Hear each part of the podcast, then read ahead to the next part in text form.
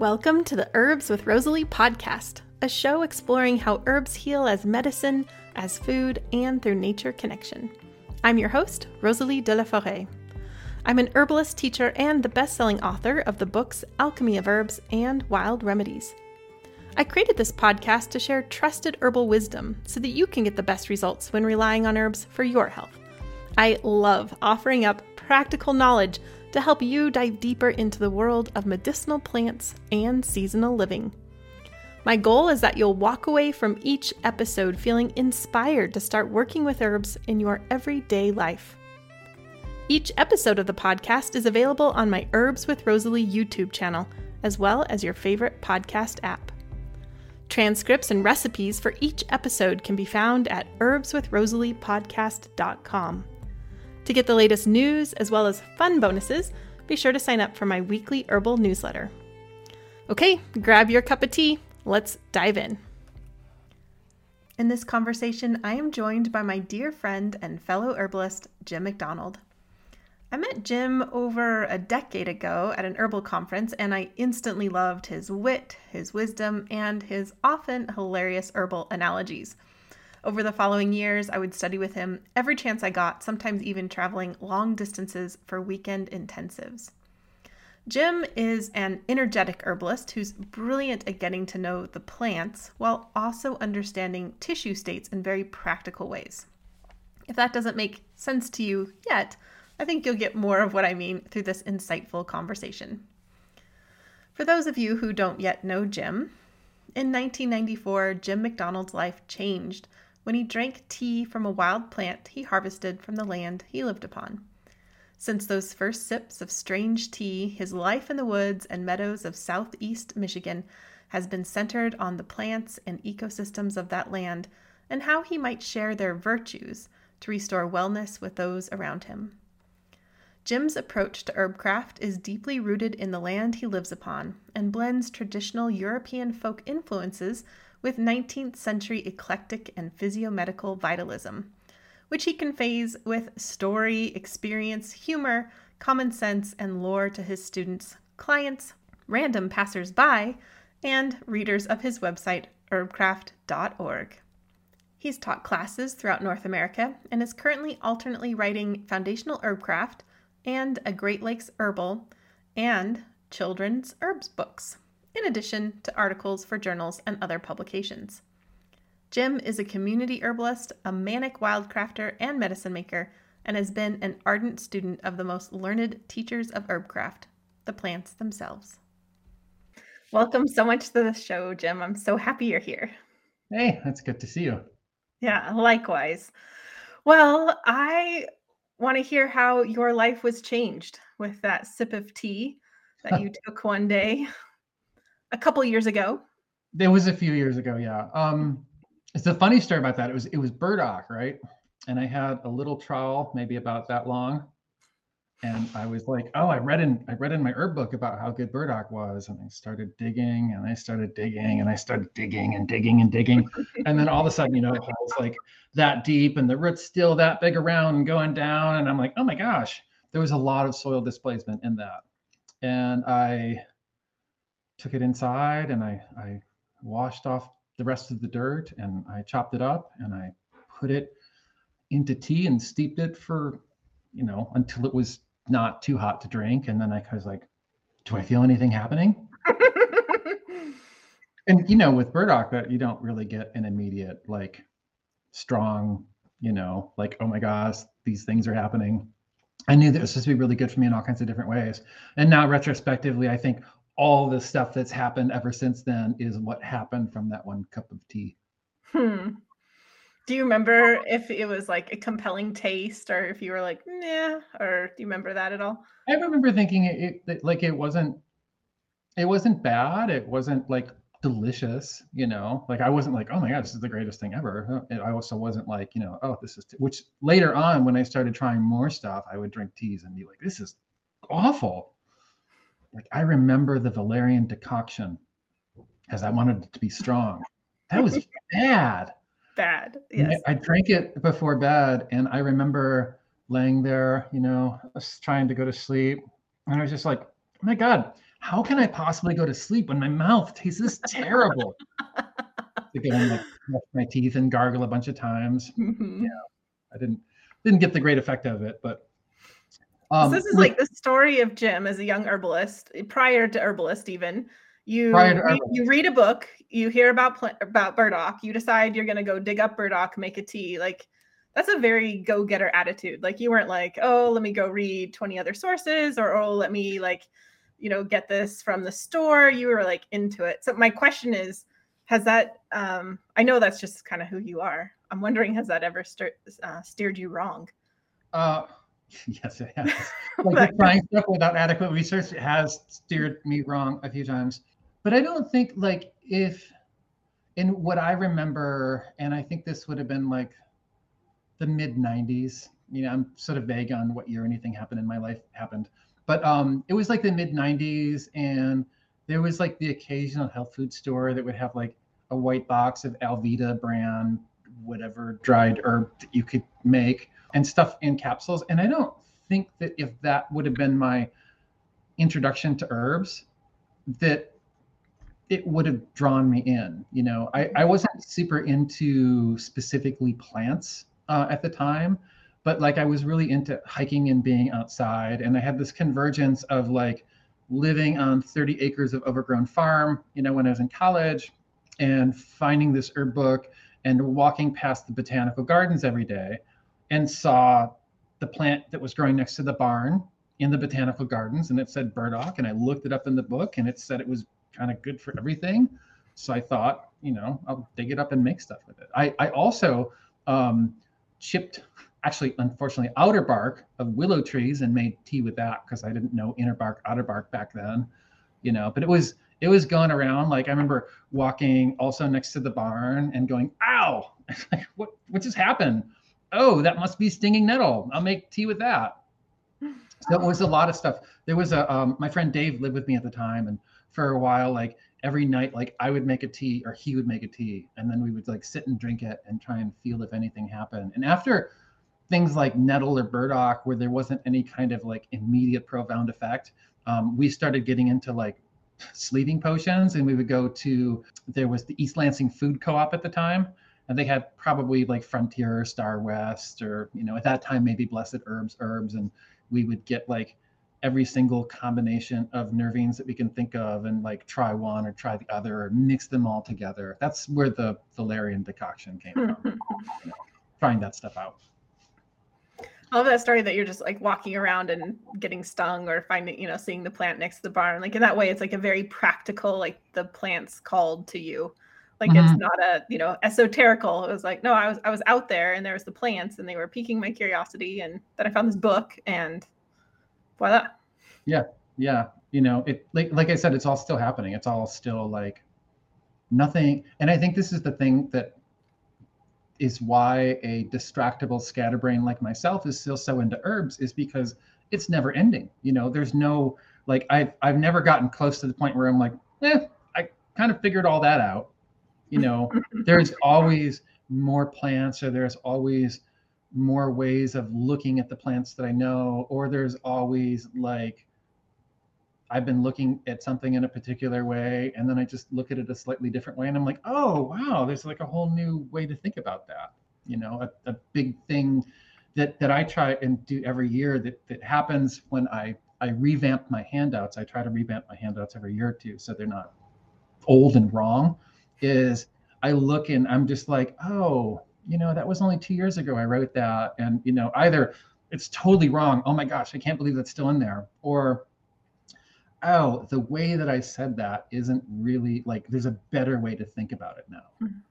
You know, and I think that um for someone that generally teaches a lot, like when you're in classes and you're saying this stuff, every time you say it and students ask questions, like, you know, all the different questions and all the different like fine tunings of the way that I would present a certain idea or concept get tweaked as I go.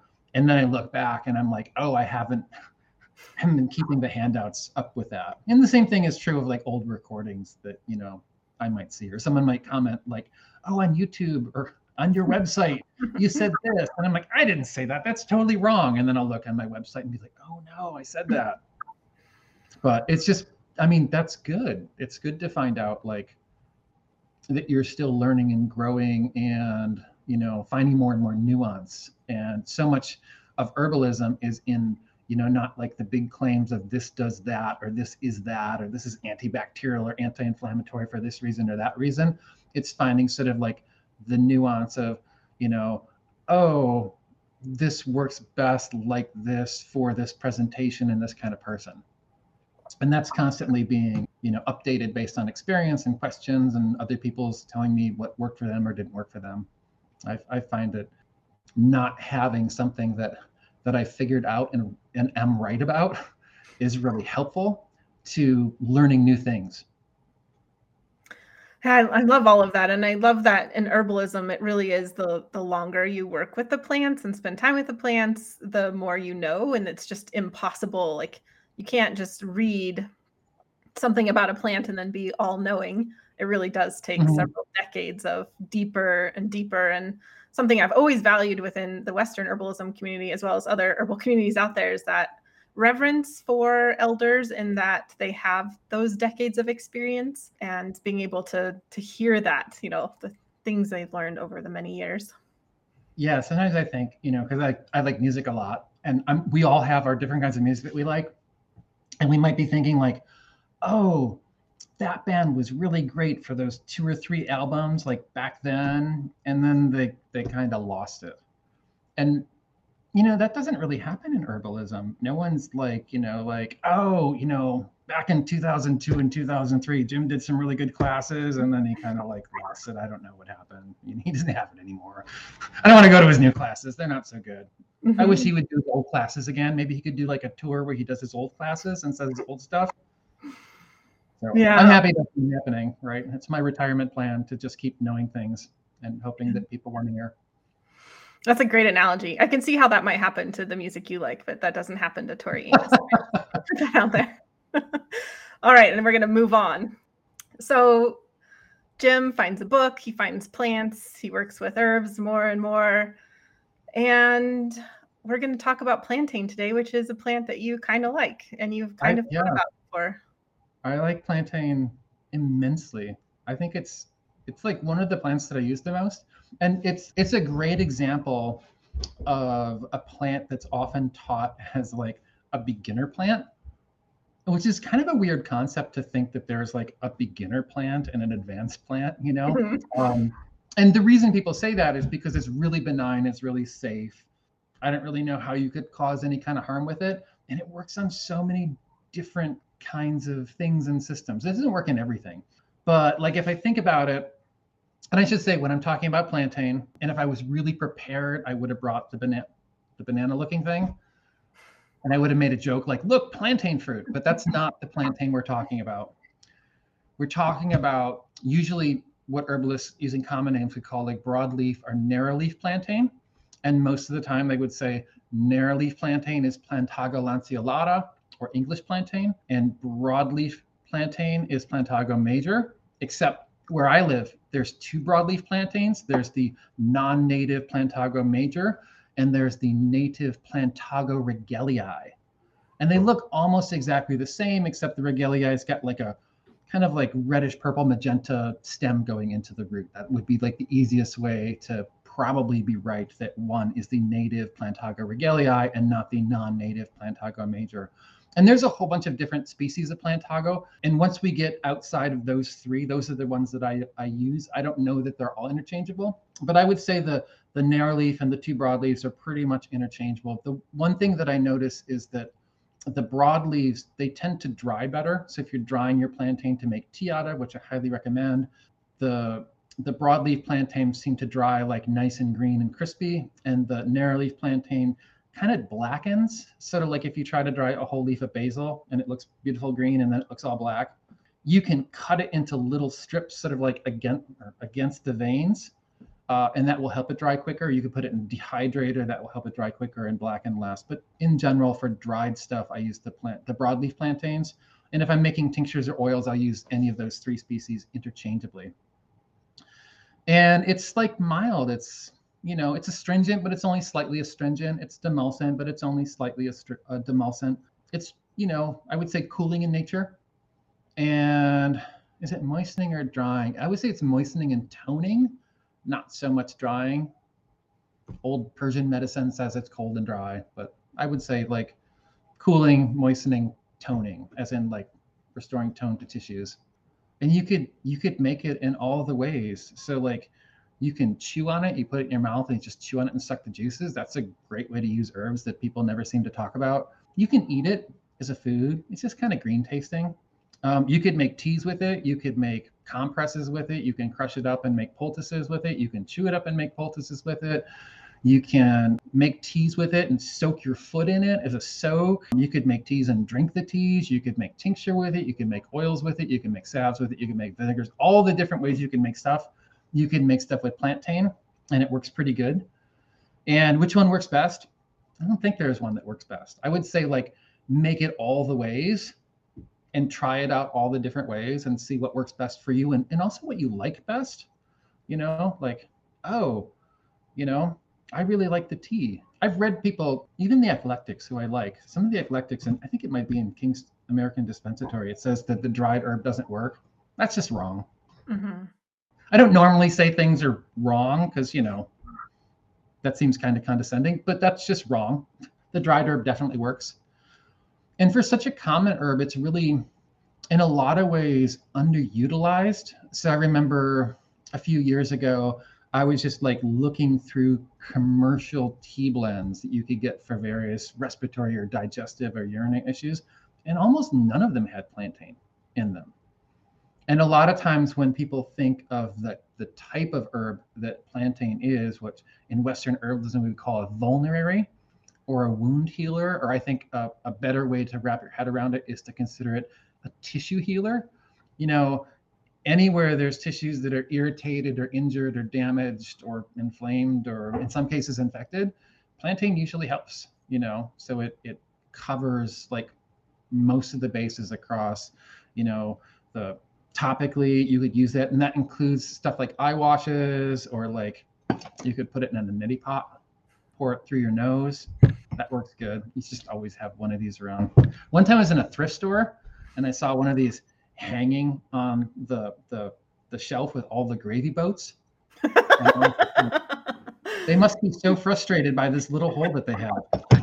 I wish I would have took a picture, but I didn't. You can use it for topical issues. It's really great for a lot of upper and lower respiratory issues. It's great for digestive issues. It's great for um, urinary issues. It's got anti-inflammatory and antimicrobial properties, so it's good for different applications of immune system issues. Probably not so much for like cardiovascular issues, at least that I can wrap my head around.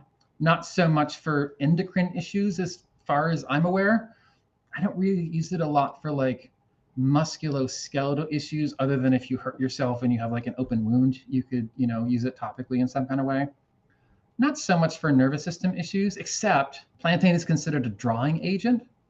And I have occasionally kind of esoterically, non tangentially said, like, if you got stuff in you that's causing you mental or emotional turmoil, you know, one of the things you can do is like use plantain to help to sort of like draw it out of you, you know, chew on it, carry some on your body, you know, rub some tinctures on your wrist or over your heart or on your third eye, or maybe your third eye is here, could be there. Uh, we don't know where our third eye is. People can have them in different places. But in general, like if I thought about it like as a nervine or for like physical nerve issues, I don't think about it too much. But especially like anything affecting the skin or the mucous membranes in the body, plantain, like it's just always helpful. It always helps with inflammation. It helps with many different kinds of infections, but obviously not all of them. And it's a vulnerary, it's a tissue healer. It really helps to heal the tissues. And it can be used for simple things like mosquito bites or bee stings, or it can be used as a part of like a more nuanced formula for like something that we would consider like super complex, like leaky gut syndrome, you know, or like hyperpermeable gut tissue. We might say it that way too. And it just tastes kind of green and it's easy to add into tea. It mixes well with lots of different herbs and it's outside where a lot of people live, just growing without, you know, you don't need to do anything to cultivate it or to care for it. It just grows and you pick a leaf and you come back. You can use it all throughout the year. You pick a leaf and you come back and it grows more leaves and you pick some more leaves and it grows more leaves. It's really like one of it's totally sustainable. It's a great plant to use. It's got everything going for it. Wow, that was like a whirlwind of so many uses of plantain. It, it's almost like you could teach like a three-hour class just on plantain. Yeah. I've kind of done that. um, I don't know if it's been three hours. Not three hours, maybe 2023 or something. That'll be 2020 your revamped, your revamped class. The revamped class. Yeah. I'm curious if you have any specific stories of a time that you've turned to plantain for a specific issue and just go ahead and put you on the spot. Yeah. Here's a so we think about plantain as a drawing agent, right? And what does that really mean? Because it sounds kind of nebulous. It sounds like one of these weird things that herbalists think exists that doesn't have any kind of rational thing. But if you get stung by something or bit by something and you crush up or you chew up some plantain and then put it where you got stung or bit, it seems to like pull out the venom or pull out the inflammation. You can put it on splinters, it'll help to pull out splinters. I believe it's Emily Ruff who told the story about how she got in a car accident and had glass embedded in her palm and she started doing uh, plantain poultices long after it had healed over and it started pulling the glass out.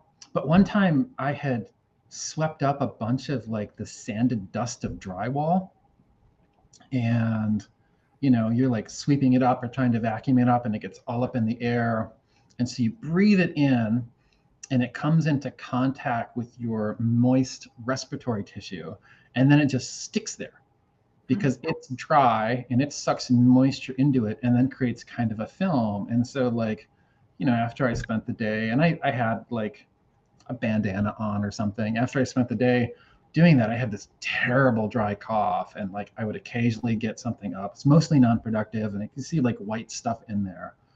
And I was like, oh, I need something to pull this out. And I think I made a blend that had like just plantain and mullein in it, and then took that frequently as a tincture. Plantain being a little bit demulcent is really good for dry coughs, more so than if you had a really damp cough. And I feel like what it does is it causes the lung tissue to moisten more, which loosens the stuff that's dried onto it, whether that's mucus or in this case, drywall dust. And one of the things that'll happen that can confuse people is that you'll start coughing more because you're actually loosening the stuff up and getting it out of you. And it's easy to misinterpret that. It's like, oh, wait, now I'm coughing more. My cough is getting worse but really, if you think about it, what's happening is you're going from an unproductive dry cough to a more productive cough where you're actually expectorating and getting the stuff out of your lungs that you need to get out of your lungs.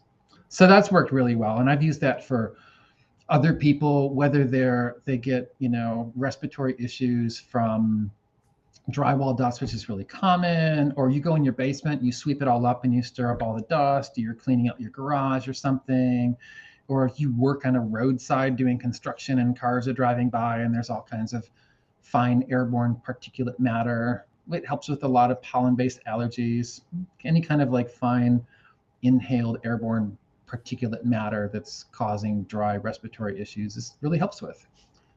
Yeah, I would definitely add wildfire smoke to that one, which is something I experience out here oh, yeah. than you do in the Great Lakes area. But that one, that combo that you mentioned, the plantain mullein, is like my go-to I often add a couple other things to mm-hmm. it for taste too, but that is an amazing yeah. combination for when you're just, you know, weeks and weeks of breathing in that smoke. It's a nice way to protect the lungs and get some relief. Yeah, and it's so simple, you know. They're like common, incredibly sustainable stuff. And, you know, I think sometimes, you know, when I talked about plantain, people think about it as a beginner's herb. They're like, oh, it's a beginner's herb. And because it's a beginner's herb, you use it for simple stuff which is true, but like usually a lot of the causative factors of more complex things are kind of simple. So another plantain mullein story, and this was like plantain mullein marshmallow as a tea. I was like a little baby herbalist. I was not the herbalist I am now. a friend referred me to someone who was really sick with lupus, you know, and it was sort of like the internet existed, but you know, only so so. It wasn't really easy to like look up lupus and what does everyone do for for lupus. And I just knew some some vague stuff about it, and I got to the person's house because I lived in an apartment. I was doing like house calls and all that at the time, and this guy was so sick. His lung function was down to like 14 percent you know? And i remember like thinking in my head and i'm trying to be all poker face i'm like i am out of my league like crap. And i just checked myself and i thought like oh but wait. And there's this saying that came into my head at that moment that i've, I've kept in my mind all the time which is just because you can't do everything doesn't mean you can't do anything and i'm like what's going on here? He has an inflammatory autoimmune disease and his lung tissue has been inflamed for a really long time and heat dries out fluids and he's having a hard time breathing because his lungs are inflamed and super really dry. And without thinking i'm going to do the thing that cures his lupus which is a little bit grandiose i don't even think like that now but i was like you know what what makes sense to do here and i was like well if we made a tea out of like mullein and plantain and marshmallow. And he drank that. That's a good respiratory demulcent. And within days, it made a huge difference. You know, he went from not being able to like walk to his mailbox because his respiration was so inhibited by how inflamed and dry and tight his lungs were to being able to get up and move around a lot more effectively and he used that for a period of time and then it was sort of like that sort of gateway into like, oh wow, this really simple thing that I did has helped more than you know anything else that I've tried or anything else that anyone has offered me. What else could I be doing? So it's like plantain is simple for simple things and it's simple for complex things because complex things always have some simple factors that we can look at and you know recognize a pattern and say what can i do to fix that pattern I love that story because even though you're like baby herbalist there, yeah, you, like what is so brilliant about your teachings and something that I've just loved learning from you again and again and again is that it wasn't that plantain is for lupus. It's that you thought about it critically and thought about tissue state and thought about things energetically, which to me is the most exciting and fun thing when we're thinking about matching herbs to people, is really looking at those energetic things rather than like mixing and matching herbs for xyz problem like a you know herbs for fibromyalgia or herbs for back mm-hmm. pain. It really is thinking about that. And i just you know for if if listeners out there have not yet studied with jim that really is the thing that he has honed and presents. And it is like a just for me like i didn't grow up thinking about that. I, mean, I grew up thinking about like you have a headache take this pill. You have this problem you take this pill. So mm-hmm. being able to switch our mindset and think about that in a different way really does open up the world of herbalism because in that moment like you were able to give him something that brought such profound relief more than for this it's uh you know it's interesting because like i if i think about what kind of herbalist i am i'm primarily like an energetic folk herbalist. You know if i had to describe what i do that's the best way. And you know, for for for a brief moment i was like oh i'm talking about plantain. Maybe i should like learn or know some new stuff about plantain. And like you know I, I did a couple searches and it was like, you know, methanolic extracts of plantain have, you know, such and such actions on like such and such bacteria, you know, in the petri dish. And, you know, it was all these citations. And I was like, I don't want to dismiss the value of people who perceive herbalism like that, right? Because I'm happy that they can do it because I don't do it very well but I I listen to a lot of that and I'm like, you know, that doesn't make as much sense to me. And there's a lot of times that I look at things that have happened to myself that have been very complicated or things that are happening with other people that are really complicated and I was like, "Oh, wait, there's there's something simple that people are missing. There was someone was had cancer and I don't really work with cancer. I feel like you need someone who like really knows cancer to work with cancer but I have a few friends that do that, and sometimes like you know I share clients with them, and one person was asking me like, "Oh, I wanted, I got this formula. I just wanted your like insight on it," and I was like, "Oh, I would put some marshmallow in there." And they were like, "Oh, I didn't know marshmallow had any kind of like anti-cancer properties." And I was like, well, "I don't know that it does, but like everything in there is really dry, right? It's like everything in there is really dry. Um, the therapies that the conventional therapies that they use for cancer are really drying, and so it's not about like the cancer; it's about like, oh, are their tissues going to be all dried out and irritated? and whatever the cause, whatever the reason is, no one wants to have dry, irritated tissues. So let's use something that's demulcent, you know. And plantain would work there as well, you know. Mm-hmm. I wanted to share a story of uh, last summer. I was in my garden and I got bit by a horsefly three times on my same arm, which I don't know if everyone has experienced this before, but it's very painful. And I had three huge red welts on my arm and that were very painful. And so I had plantain everywhere and I was like, I'm going to do an experiment. And so I put the plantain on one of them and sat down, enjoyed the garden. I was doing a plantain poultice. So I just chewed it up and got it all juicy, slapped it on there and had it there for 20 minutes, took it off. And it was like that one was like gone and the other two were flaming red. Mm-hmm. And I mm-hmm. was like, oh, that's so cool. And I stood at it, looked at it for a while, and was just like, "Wow, it's cool." I told my husband, Xavier, "Look at it, it's so cool. Plantain works." um, and then I was like, then after a moment, I was like, "Oh, I should put on the other ones too." Uh-huh. I was like, it doesn't have to be like a long term experiment, but yeah, I mean, there's really uh, like, what else could you put on bites that you know like like outside of other plants right? What else can you put on bites and stings that works well that's well? what was kind of my you know i feel that over and over and over again herbal as an herbalist like what do people do who don't know about plantain and how uh, much are people suffering needlessly when this needlessly. plant grows all around them and could help um, you know like you said if it's for a horsefly bite or some other kind of venomous sting or you know these more complex things that could really be helpful as well. I want to figure out like all the different kinds of stings and so like spider bites, although a lot of things people say are spider bites aren't spider bites, they're like little localized MRSA infections, right? So a lot of people think like, oh my gosh, I was sleeping and a spider came and crawled into my bed and bit me. Eh, probably not, but sometimes spiders do bite you. Mosquito bites, horsefly bites. It's only so-so on chiggers, like chigger bites. Chigger hmm. bites are, oh god, they're horrible. It won't prevent Lyme disease, but it's a good idea to use like after a tick bite, you take the tick bite off and put some plantain on there and maybe wet it with some echinacea tincture. If you need to increase the anti-inflammatory or antihistamine action, you can add a little bit of ragweed teacher, uh, teacher tincture, or a little bit of peach leaf uh, tincture along with the plantain, and that can work good. There's a lot of help, but a friend of mine once was down in Florida and they're like, I got stung by a stingray. And I was like, Oh, can you find some plantain? Like, I don't know if it grows around here. And I was like, don't do anything until you can find some plantain. And they're like, why wouldn't I do anything until I can find some plantain if I don't see any plantain around here? I'm like, because I want to know if plantain works for these things. Something tells me that they maybe weren't as dedicated no, they, they, this out as you were.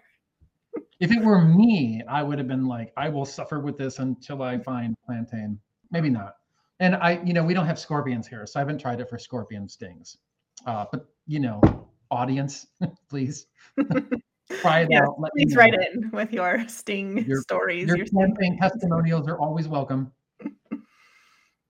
Well, for those of you who would like even more about plantain, Jim has shared a handout with us, and you can download your free plantain handout when you visit the show notes at herbswithrosalie.podcast.com.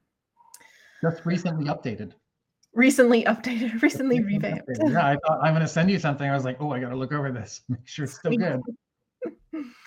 well, is there? Do we leave out anything about plantain? Is there anything you'd like to make sure we cover? Uh, I think that one of the things that plantain really excels at, it works great as a chew.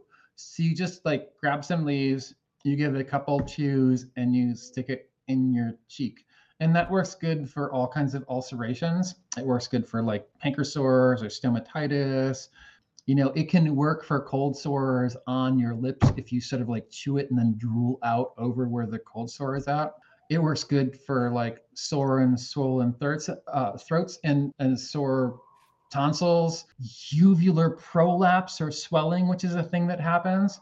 And you can, I think that it like chewed plantain works all the way up to the lower esophageal sphincter. And what's so nice about it is that if you you know you make tea of it and you drink it and then eventually you run out of tea and you're not drinking it. Or you take the tincture and then you can take the tincture again and again. But if you just keep plantain like as a chew in your cheek every single time it's constantly infusing your saliva and every single time that you swallow those tissues are being bathed with like plantain virtues. It's a great it's just a great way to use herbs. I think that chewing herbs is like highly underappreciated and if you look in most of the herbal preparations book you know they don't have a section of like these herbs make great chews and so I would, I would encourage using plantain like that. Really easy to do very accessible you know throughout most of the year when it's green and lush. It kind of sounds like another handout we could use from you um, or a class you know it's like the the world of herbal chews stuff I've chewed. Because I know you practice what you preach. I've seen you walk around chewing all sorts of plants all the time. So this is you may be one of the most experienced herbalists out there when it comes to herbal chews. So someone when I was teaching a, a, a, walk on plantain, and I said, you know, you can chew it up, which is my for a poultice, and that's sort of what I prefer. I think it works a little bit better. But if you don't want to chew it, you can just like crush it up in your hands until it's juicy. And a student in the class is like, is there a time that you would prefer to crush it up rather than chew it up? And I was like, if you just got stung and the plantain that's growing is by a fire hydrant in a place where you know a lot of people walk their dogs, you probably just want to crush that up. Good call. Pour some water over it beforehand, right? That would be a good example of when you would want to like not chew the. If you chew the plantain and you're like, this is kind of acidic and a little bit salty, just stop thinking about it and like, done is right. done. I'm just gonna pull poultice it on there. But the next leaf. sterile. yeah. Well, thanks for sharing all this wisdom about plantain with us. And I am sure that there are many people wondering about how they could learn more with you. And uh, I'm curious what projects you have going on. What classes are you teaching soon? Hmm. Hopefully, bunches, because I really want to get back to teaching lots. It's almost like the whole world's been like shut down, kind of. so, things that are coming up, uh, depending on when this comes out. I'm starting to do th- so my website is herbcraft.org or herbcraft.podia.com and podia is p-o-d-i-a.com so herbcraft.podia.com that's all of like the online classes and stuff that you can buy. Um, there's also free stuff you can watch on youtube. If you type in jim mcdonald and herbalist there's free youtube stuff you can watch. You have some really fabulously edited videos on youtube. Aren't there? Aren't there? Yeah i had this really spectacular woman do that there is my website also has a ton of free information but if you wanted to like help me out and help me like pay car insurance for my oldest son um, i've got a bunch of classes you can do. Um, coming up depending on coming up or happen happening depending on when this airs i'm doing some live like open-ended like ask me questions which is oh i'm like, so excited for this. Yeah just you know just i'm going to be there and and ask me stuff.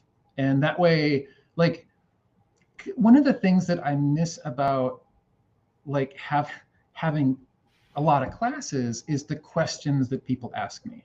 And you know, like online stuff is really cool, but I've always had like a lot of back and forth dialogue and like the thing that's exciting for me is not like I've prepared this great class and now I'm going to present it to you and it's kind of like this direction, but it's like, oh, I'm going to pitch out like the stuff that I think and the stuff that I wonder about and like where I'm at in that wondering. And as I do it, people say, like, you know, oh, well, what about this? Or, oh, I had this experience. Or, oh, you know, do you think that this, this would apply to that? And I really enjoy thinking about that, you know, like playing with those ideas and like, you know, thinking like, oh, I thought the way that I was explaining this worked really great, but maybe it didn't. So I'll try to think on the spot of a new thing, a new way to explain something or like you know just just having that that interaction i think that every, a lot of people because we've been locked down because it's a crazy virus around are missing a lot of the back and forth interaction and so I'm looking forward to doing that. And then um, both live and in person here, and also online, I have my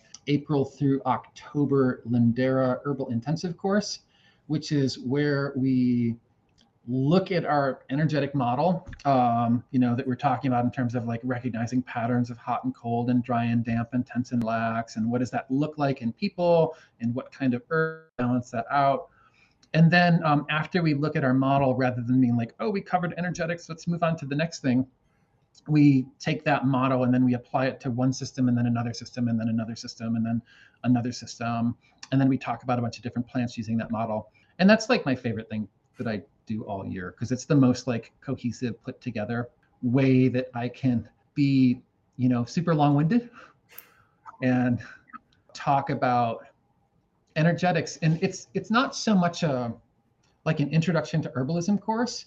It's a yes, there's a lot of information. There's tons of like tidbits of information, but the real thing that I'm wanting out of it is to sort of like convey that there's this way of thinking that makes using herbs easier and often gets you better results using herbs. And what I'm hoping to convey is that you can learn that way of thinking and adapt it to your practice in whatever way works best for you, you know. So it's like it's not like the the the Jim McDonald method and this is the way it is and everyone's supposed to do it the same. It's like, you know, I learned this from this person and this person and this person, and I put it together like this. And then I can be one of the people that you might learn it from.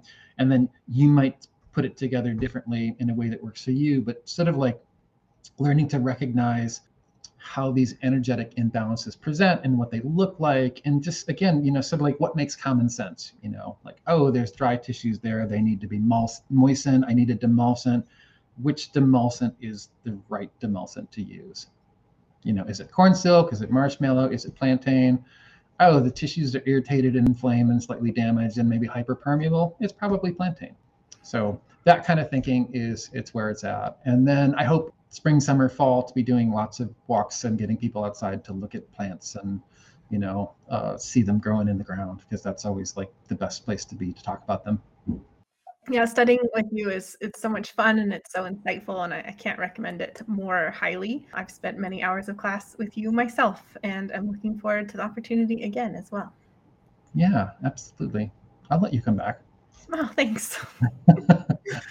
uh, so the last question is one I'm asking everybody in season three, and you already kind of alluded to it already, but I'm asking this question because I believe that whether someone's been working with plants for a week or for two decades or for six decades, there's still something new uh, mm-hmm. out there. And so, my question to you is what's something new that you're learning or that you're trying or just something new you're finding with plants these days?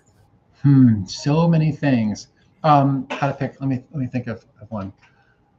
So there's a um, a non-native, slightly invasive shrub that goes around, grows around this area called burning bush. It's what Euonymus uh, alatus, and it's got these cool little on the stems, these little winged stems on it. And they use it in Chinese medicine. I, I would only slaughter the Chinese name for it, so I'm not going to say that. But one of the translations of it is the winged arrow that kills demons. And you know, I was like, I just I just want to use that. And I don't, you know, I'm like a Western herbalist and I get Western herbalism. And there are some Western herbalists who are really good with like Western herbalism and Chinese medicine and Ayurveda or and this and and that. And I mostly just do Western herbalism. But if a plant from, you know, another tradition grows in my area, and especially if it's non-native, and even more especially if it's kind of like aggressive or invasive, I want to think like, oh, is there some way that I can utilize this plant? And the winged arrow that kills demons can you get better than that? And what that relates to is this concept in chinese medicine called gu syndrome syndrome where like they said like basically like you have a kind of sickness that's sort of like a demonic possession related to some kind of, like parasite or infection. And my my mind and my imagination just explodes with that. And i think about like oh Lyme disease or like long COVID or like these things where people get sick and then the sickness really doesn't just derange their mucosa or affect this or affect that. It sort of gets into all the different kind of facets of their life and sort of like takes over and possesses their life and becomes this all-consuming thing. And so the last couple years, what I've been doing is I've been going around and thinking, you know, even though something is so even though something is non-native and even though it's aggressive and even though it's invasive, I'm still not just going to go in and like chop it all down. That just doesn't seem respectful to plants to me. So I've been going around and being like, oh, where can I find a bunch of this? I can trim off some stems and I hope to start like playing around with it, making different kinds of potions and, you know, giving it to um probably when I'm doing something that to me and not to another tradition of medicine, but to me is kind of experimental.